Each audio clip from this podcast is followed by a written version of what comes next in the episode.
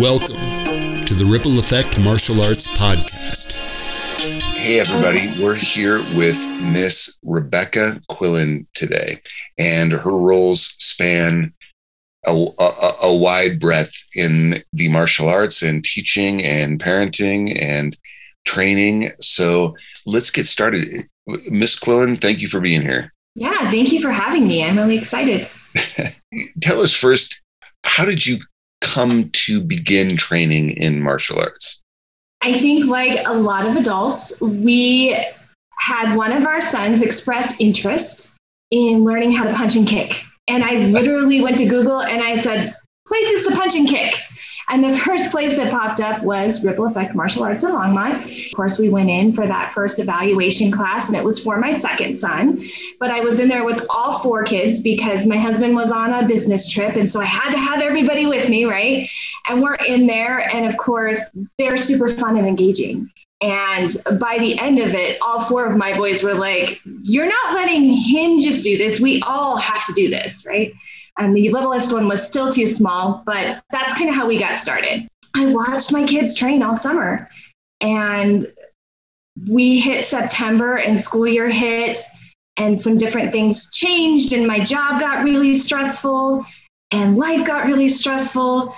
And Miss Chrissy and Miss Lecricchio, both of them were kind of like, you know what you need? You need to punch something. I was like, no. And they finally got me out there on the mat, and they were absolutely right. I had so much fun. And now you guys are never going to get rid of me. So that's kind of how I started alongside my kids. Just took a little bit longer. So for everybody listening, your role at Ripple Effect Martial Arts is not just as the mother of black belts, not just as a black belt yourself, but you also instruct. Yeah, it's kind of crazy. I was a music teacher. And like I said, that fall, a lot of things changed in my job, and it got really stressful really fast. We've had two music teachers, K through 8 for all 600 students, and it went down to one music teacher. And I got really stressed out. And then, as everybody knows, the world got really stressed out in March of 2020. And I pushed through that year. And I thought really hard going into the next year and decided to resign and homeschool my own sons. And I took a lot of classes, and I loved all of the classes, and I loved being there. It was like my favorite place to be.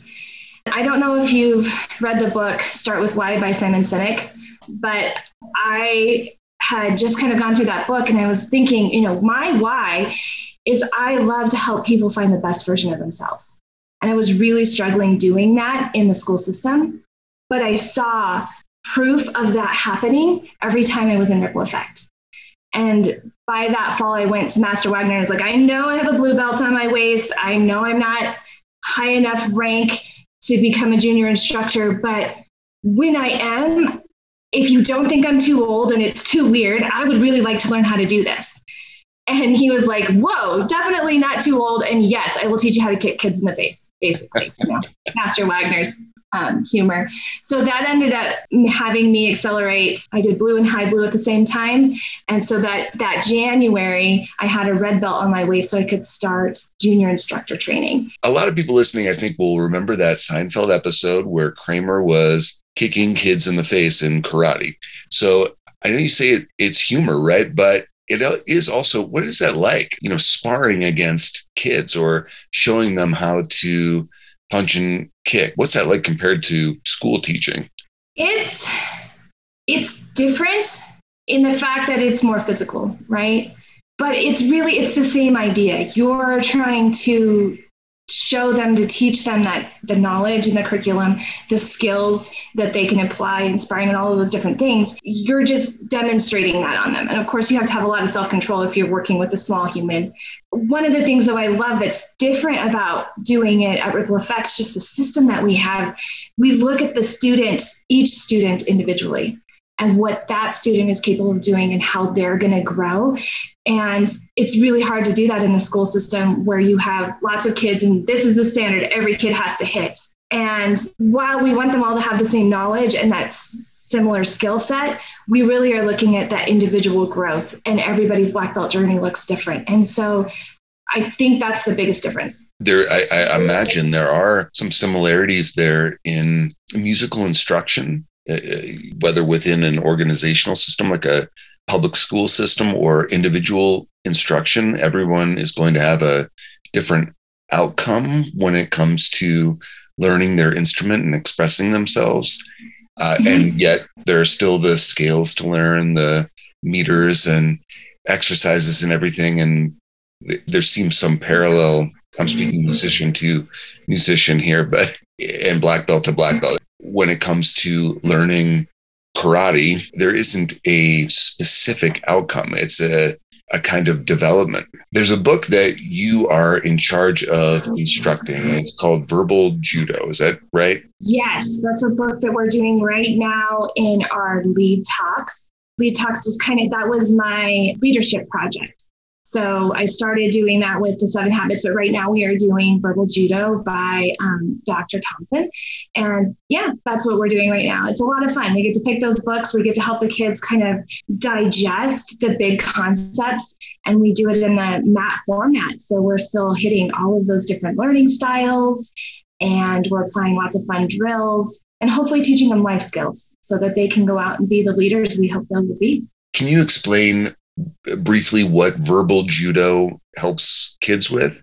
Yes. So the idea behind Verbal Judo is that we use our words to handle conflict, right? That is our preference. You're going to be in conflict with people. So how are you tactical in your responses?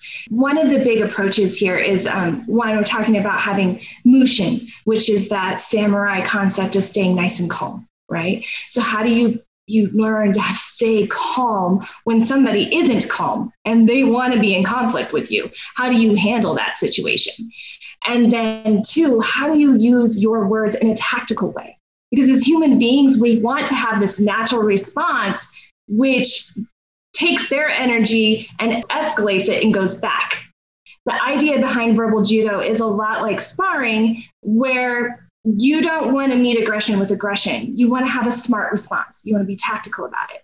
You want to figure out how to block. You want to deflect, and then use a smart tactic to get in there, right? The same idea with Verbal Judo. You want to be smart about how you handle the situation, deflect their energy back. And so there's different kinds of, we call them word blocks. And there's different approaches of how you're going to handle depending on what the comment is. So if we're using a funny word block, that's the first one, right? If someone calls you, oh, that shirt is awful on you. You just look so ugly in that shirt.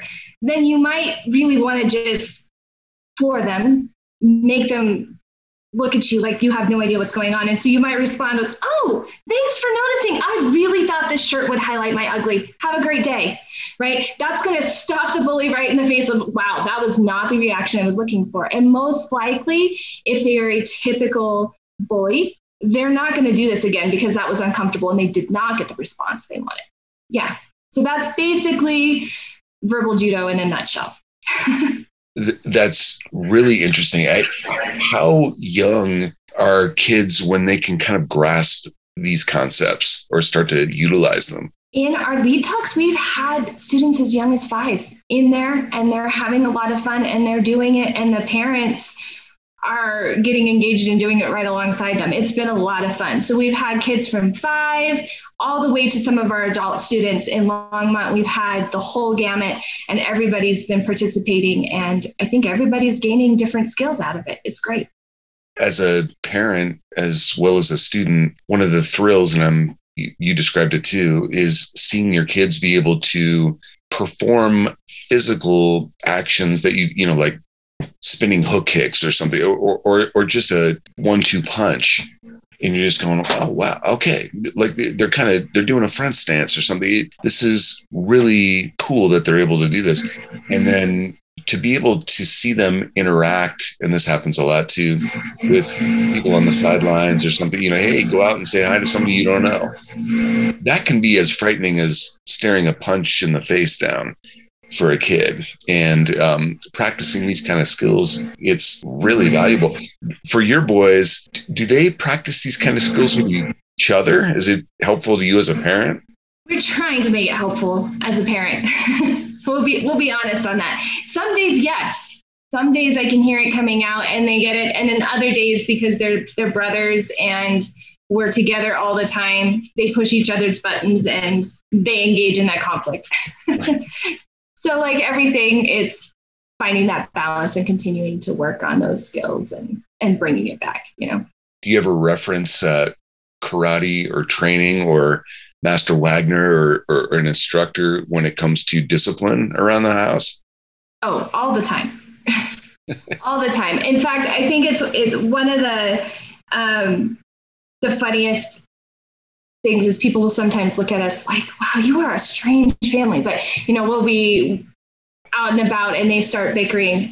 Wow, that's not using kind words with your brother. So you guys are going to do 10 partner push-ups right now. And so wherever we are, we'll stop at the park and they have to do 10 partner push-ups and push through that together. And they have to do it as a team, right? Depending on the, and the people look at us like, what did you just have them do? And wow, they're being nicer to each other. Wow. Because it's just like a moment of, this is how we're going to address it. And so as a family, both my husband and I use a lot of things that we've learned from karate in our family. Well, same here.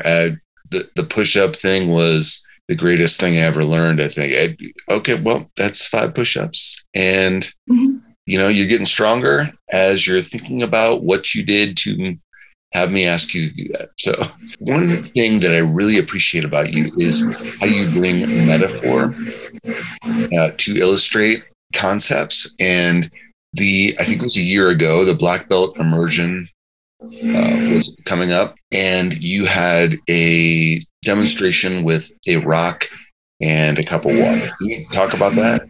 So I saw the word, you know, I knew our word of the month was going to be immersion. And I was like, this is going to be a hard concept, especially for our younger students.